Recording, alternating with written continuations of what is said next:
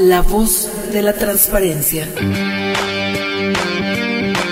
Un espacio producido por el Instituto Zacatecano de Transparencia, Acceso a la Información y Protección de Datos Personales, para dar a conocer y promover la cultura de la transparencia, la rendición de cuentas y el derecho a la información, donde nuestra principal herramienta será la información pública y la protección de los datos personales.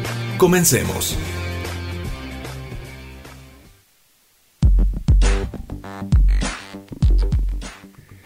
Muy buen lunes, iniciamos una emisión más de La Voz de la Transparencia, su servidor Javier Berumen. Eh, comenzamos eh, una emisión más en la que estaremos platicando eh, de materia jurídica, en cuestión de acceso a la información del instituto, temas de relevancia. Pero antes de entrar, darle la bienvenida a mi compañera Carla Mendoza. Carla, muy buenas tardes. Por el día de hoy escucharnos otra vez y bueno, recordarle que puede estar en contacto con el Instituto Zacatecano de Transparencia, Acceso a la Información y Protección de Datos Personales a través de nuestras redes sociales. Nos encuentra en Twitter arroba isai-sac en Facebook ISAI Zacatecas y no se olvide de visitar también nuestra página de internet www.isai.org.mx en donde va a darse cuenta del día a día del instituto, de cómo se trabaja, de los eventos que hay y ahora sí que de cualquier duda que usted tenga. Así es, y si tiene alguna duda, comentario, sugerencia o no saludo, le recordamos que nos puede mandar un WhatsApp al 492 116 2349. ahí estaremos atendiendo todos sus comentarios. Y bien, eh, el día de hoy tenemos aquí eh, en la cabina a Raúl Díaz Ledesma, quien es el director jurídico o de, asuntos jurídicos del, del instituto. Raúl, muy buenas tardes. Hola, ¿qué tal? Buenas tardes, un gusto saludarlos, este, igualmente a su audiencia. Ahora sí que tu primera eh, entrevista, tu primera como director jurídico. Y, bien, pues vamos a platicar un poco. Estábamos eh, antes de, entrar al aire ya comentando un poco de qué es lo que más se denuncia, qué, son lo, qué es lo que más recurren, eh, un poco, pero ¿Cómo ha iniciado este 2022, Raúl, la, ciudadanía en cuanto a recursos y denuncias? Mira, respecto a lo que va de este año, sí ha habido más interés con la ciudadanía respecto a, los, a la información que tiene el ISAI. Este, en 2021 tuvimos 333 recursos de revisión, 146 denuncias y en este 2022, en lo que va del año, tenemos 112 recursos de revisión y 136 denuncias, es decir, que casi estamos llegando a superar el número del año pasado completo. Como es, entonces, pues se ha habido un incremento bastante importante en el uso de la plataforma, eh, de denunciar las obligaciones de transparencia y los objetos obligados, así como las solicitudes de información este, y los recursos de revisión. Y es que ya ahorita todo, Raúl, se lleva a cabo también para el ciudadano a través de la Plataforma Nacional de Transparencia o para quienes nos escuchan también, este, ¿cómo es alguno de estos procesos, ya sea el de recurso de revisión o de denuncia, todas las notificaciones los ciudadanos las obtienen a través de la plataforma, ellos tienen que apersonarse de alguna manera en el ISAI o en el sujeto obligado. ¿Cómo es este proceso? Mira, eh, respecto al proceso, hay diferentes eh, maneras de manejarlo. Puede ser de manera presencial este, o incluso a través de la Plataforma Nacional de Transparencia. Eh, anteriormente se manejaba también que eran por correo electrónico, pero este, esa parte se, se, digamos que la plataforma lo absorbió. Entonces ya de alguna manera solamente es a través de la Plataforma Nacional de Transparencia o presencial, sin dejar de lado que también lo pueden hacer por correo electrónico. Este es un derecho que la intención es que cualquier ciudadano pueda acceder eh, por los medios que tenga para poder hacerlo.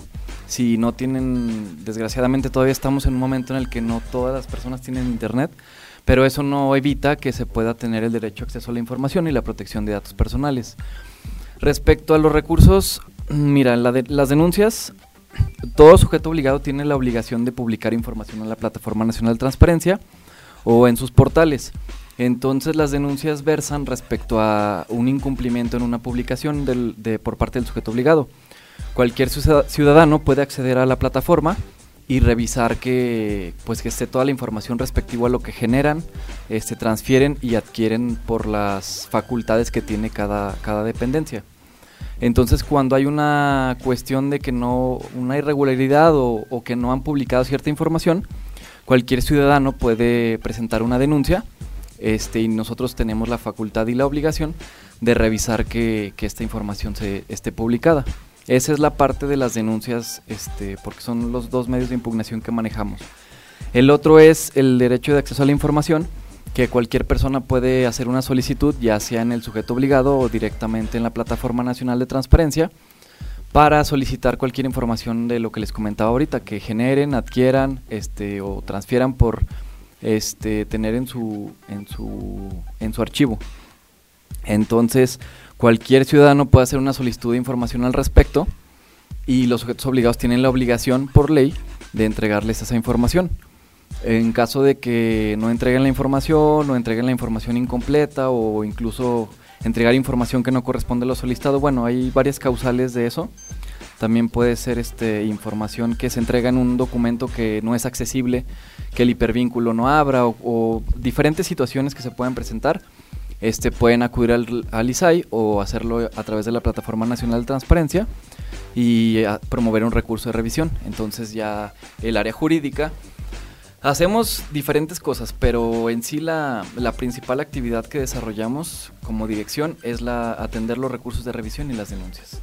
Que ya con la plataforma, digo, eh, ya se facilitó este proceso de denunciar, ¿no? O sea, ya te eh, establece como la precargado eh, el fundamento legal de por qué el ciudadano quiere denunciar la falta de información.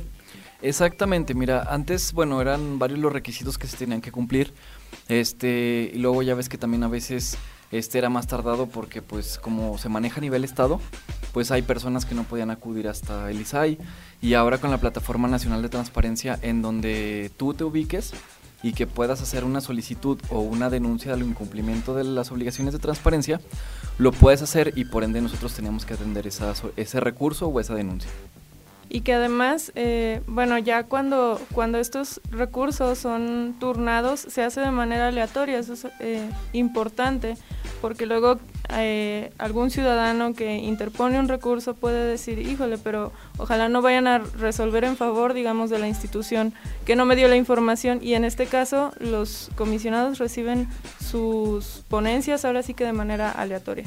Efectivamente, de hecho, cuando nosotros recibimos un recurso de revisión, se hace como el registro en la Plataforma Nacional de Transparencia.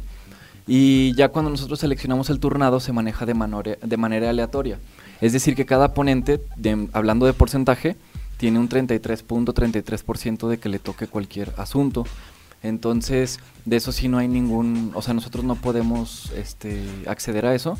Es un sistema que maneja en automático la plataforma y de esa manera ya cada ponente tiene sus, sus pues ahora sí que sus ponencias, este, dependiendo de cada sujeto obligado que sea.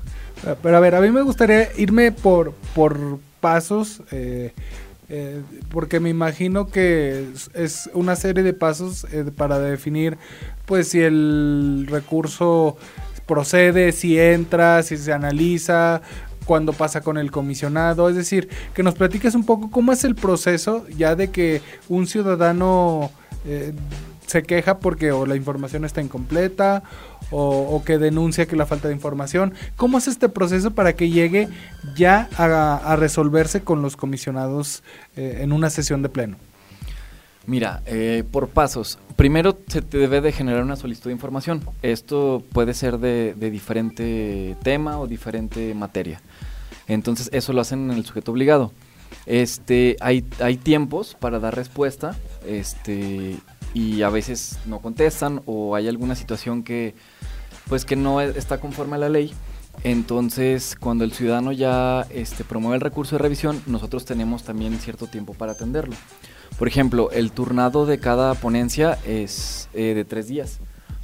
Luego de ahí nosotros tenemos que revisar la procedencia, como lo comentabas, este, para ver si cumple con los requisitos mínimos que establece la ley pero en materia de acceso a la información es importante destacar que no son muchos los requisitos. Es, es meramente que esté como nombre, ni siquiera debe de ser nombre este, real, puede ser seudónimo. Exactamente, puede ser seudónimo. Eh, tiene que traer como la respuesta del sujeto obligado adjunta para ver qué le respondieron y nosotros revisar la procedencia. Y eh, que nos señale a qué medio electrónico o de qué forma quiere que se le notifique. Normalmente cuando son por la PNT, de alguna manera se está como autorizando que sea por medios electrónicos. Entonces ya nosotros revisamos las causales de procedencia y si efectivamente este, es, lo que el, ciudadano comenta, pues ya nosotros iniciamos un procedimiento de recurso de revisión. Este, le notificamos al sujeto obligado la, la, respuesta que, que, dio y lo que, por lo que se inconforma el ciudadano y ya de ahí eh, tienen siete días para manifestar lo que su derecho convenga. Es decir, nos ha pasado que, ay, sí, se me pasó, no fue una cosa por, por este, con mala intención, exactamente un error, y ya lo subsanan. O hay otras situaciones en las que pues no dan respuesta o así, y ya nosotros tenemos que, eh, se hace el proyecto de recurso de revisión, eh, se revisa con el ponente, el ponente también nos determina cómo, cómo se va a resolver y ya después de ese tiempo sale la sesión en pleno y ahí es cuando ya se ve el asunto de cómo se va a resolver. Esto sin contar todo el proceso de análisis que contiene cada recurso. Exactamente, de hecho cada, cada recurso de revisión pues es completamente diferente. Hay algunos que pueden ser parecidos, pero cada uno se tiene que revisar por sí solo y pues revisar con detalle qué es lo cómo se va a manejar. Y por, pues sí, ahorita que lo menciona Javier, por decir un ejemplo, eh, en algunas ocasiones eso les implica al, a los ponentes, a los proyectistas, perdón, analizar hasta otras normativas, ¿verdad? Otros reglamentos de otras instituciones, siempre viendo que el ciudadano finalmente obtenga la, la información que, que requiere. Mira, nos ha pasado que en ocasiones, por ejemplo, se declaran incompetentes. Entonces, como lo comentas, nosotros tenemos que revisar la ley orgánica del sujeto obligado para verificar que efectivamente no le aplique. Y en caso de que no le aplique, debemos de revisar a quién sí le aplica para poderle dar una respuesta al ciudadano y decirle, sabes que efectivamente a este sujeto obligado no le toca, pero este, tu solicitud la puedes hacer a este otro sujeto obligado, que es quien genera la información. Tenemos que prácticamente analizar todo. Este, la información que nos, que nos llega también tenemos que verificar que sea la que el ciudadano solicita, porque a veces preguntan algún dato y responden otra cosa, entonces tenemos que verificar que la respuesta sea acorde a la pregunta. ahí se enteran del teje y maneje de todo, ahí está el chisme en la, de asuntos jurídicos. Bueno, tenemos que hacer una pequeña pausa pero regresamos con más, está bueno el tema, eh, seguiremos hablando con más de cuestiones jurídicas, solicitudes y denuncias con Raúl Díaz Ledesma. No se vaya.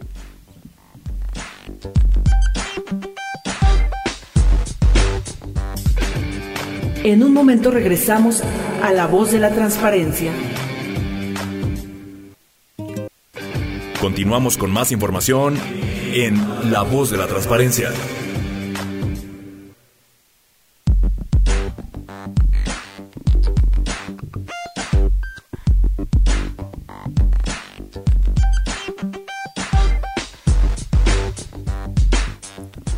Ya estamos de regreso aquí en La Voz de la Transparencia. Gracias por quedarse con nosotros en este segundo bloque del programa ya. Estamos hablando sobre el tema de eh, la dirección jurídica del Instituto Zacatecano de Transparencia, pero yo le recuerdo que visite www.isai.org.mx, en donde puede enterarse de cada actividad que lleva a cabo el instituto y asimismo contamos con un chat en línea donde usted nos puede escribir sus dudas, ahora sí que toda pregunta que tenga que ver con acceso a la información o protección de datos personales y se le va a atender al momento. Nosotros continuamos con esta emisión, Javier. Así es, continuamos con más eh, del tema y es que estamos platicando, nos quedamos en todo este proceso de cómo los proyectistas del instituto tienen que chutarse ahora sí de chile, mole y manteca para poder resolver, para poder entender diversas disposiciones legales y, y cómo, pues ahora sí que se vuelven todólogos, ¿verdad, Raúl? Sí, de hecho, como les comentaba ahorita, tenemos que eh, pues estudiar no solamente la ley de transparencia, o sea, tenemos que entrar también al tema de la ley orgánica de los sujetos obligados y también hasta la ley que, que rige al sujeto obligado. Por ejemplo, en este caso, si habláramos de, no sé, de la fiscalía, tenemos que revisar también el código penal. O sea, no solamente es la ley orgánica, sino también la que lo rige o, en la que se establecen los procedimientos de, del sujeto obligado. Y, y, incluso un análisis de, a mí ahorita, por ejemplo, eh, ¿cómo determinar si hay leyes que se contraponen o no? ¿A qué se le da prioridad al ciudadano? Mira, en este caso eh, tendríamos que revisar varias cosas. Por ejemplo, si estamos hablando del de, sujeto obligado respecto a si es competente, tendríamos que revisar la ley orgánica. Si fuera un tema más este, complejo que a lo mejor nuestra ley estatal no manejara, ya nosotros tendríamos que revisar qué pudiera suplir esa ley para poder este, tomar medidas. Y ello también tomando en cuenta que existen eh, pues ya antecedentes, digamos, en, en, por parte del INAI, emitido este jurisprudencias y todo esto ustedes lo analizan y lo, lo contemplan en sus resoluciones. De hecho, este, a veces tenemos que basarnos en jurisprudencia o en criterios que establece el INAI. Es, los criterios sirven como, por ejemplo, si nosotros en algún asunto no tenemos un antecedente de cómo se ha manejado y el INAI ya tiene un caso este, que ha resuelto de esa manera, pues para nosotros es una guía de saber cómo, cómo resolverlo. Entonces sí, claro que tenemos que revisar criterios y jurisprudencias. Y bueno, eh, Raúl, ¿qué es lo que más denuncian los ciudadanos? Eh, tú que recibes y admites denuncias, ¿qué es lo que más adolecen los ciudadanos que no encuentran en la plataforma? Híjole, pues mira, lo que yo te puedo decir respecto a las denuncias, lo que más este, se inconforman por el incumplimiento de la publicación es respecto a la remuneración bruta y neta de los servidores públicos. Este, creo que es, no, no que, que, sea eso lo que más está mal, no quiero referirme a eso, sino que de alguna manera es la información que, que más se consulta. exactamente, y que más conflicto genera, más interés, perdón, por parte de los ciudadanos. Y que además no se puede ocultar, ya sabemos que como servidores públicos esa información es, es pública y pues no se puede negar. Oye, pero lo, lo, increíble es que estamos hablando de mm, ya varios años del acceso a la información y sigue siendo el tema toral. Sí. Los salarios. O sea, no hemos pasado esa, esa barrera de, de los salarios. No, no, eso es un tema que tiene pues bastantes años y pues desgraciadamente no se ha podido este, arreglar. Pero este, cabe destacar que sí, hay, sí ha aumentado y ha incrementado el interés por parte de los ciudadanos de este derecho de acceso a la información y protección de datos personales. Y además las cifras, ¿no? De las mismas resoluciones, porque estamos viendo que año con año estas se van superando, se van alcanzando las metas y eso habla pues de que la ciudadanía ya conoce que no solamente es pedir la información, sino que si no te la dan puedes recurrir. Mira, yo creo que eso es la importancia de este tipo de cosas como lo que ustedes están haciendo porque gracias a esto este, la ciudadanía se entera de este derecho que tiene porque pues no todo mundo lo, muy poca gente lo ejerce, pero es para todos. Este, es algo que, que, nos, que nos sirve a nosotros para estar enterados de lo que están haciendo nuestros gobernantes, este, la gente que trabaja en, en gobierno eh, y todo ese tipo de temas. Eh, creo que es importante que la ciudadanía también se, se involucre eh, y participe.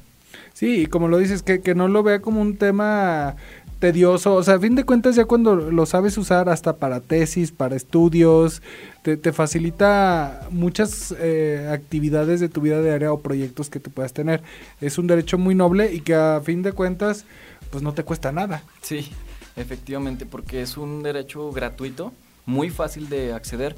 Y creo que una de las satisfacciones principales que siento como, como parte del ISAI es que bueno, ahorita no puedo dar como algunos este, ejemplos de, eh, en, particular, pero hemos resuelto este, recursos de revisión que han marcado un antecedente y que han sido, pues digamos de alguna manera, han, dado pie para que una situación a nivel Estado cambie. Yo les platicaba de un asunto que se manejaba de una manera y cuando salió la resolución, el sujeto obligado dijo, sabes que a partir de ahora lo voy a hacer así. Y fue gracias a la resolución del ISAI que surgió esta modificación.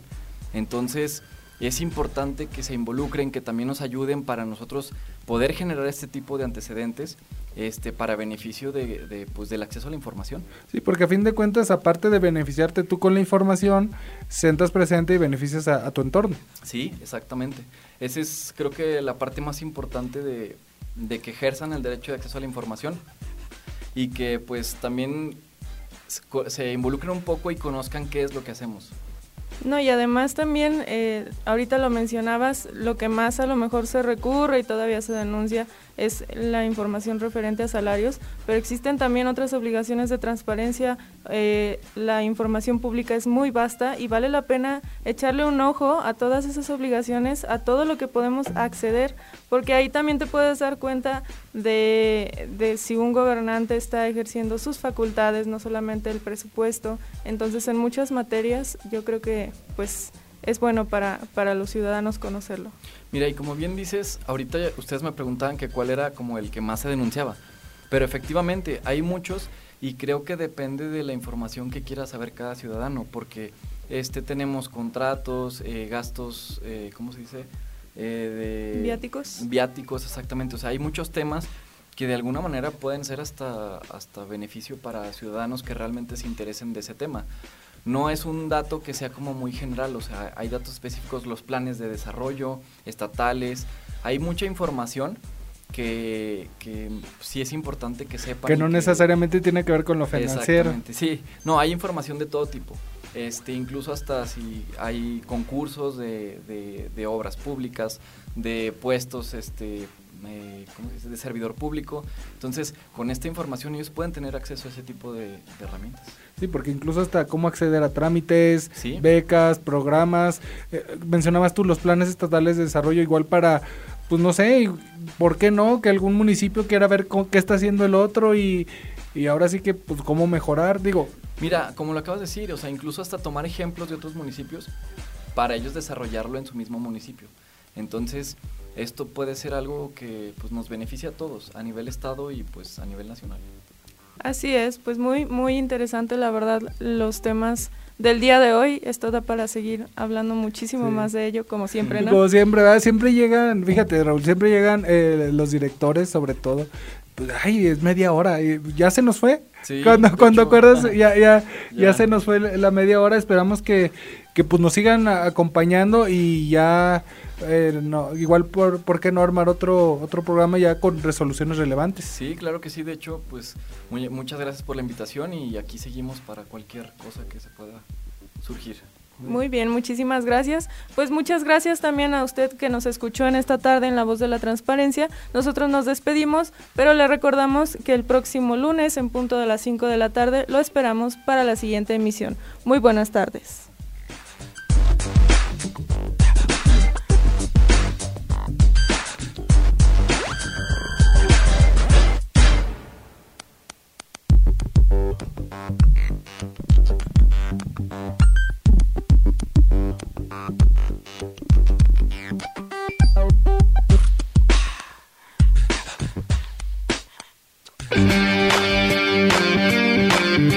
La voz de la transparencia termina su emisión de hoy.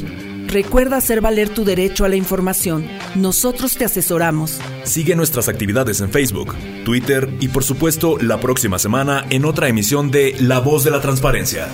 Esta fue una producción del Instituto Zacatecano de Transparencia, Acceso a la Información y Protección de Datos Personales.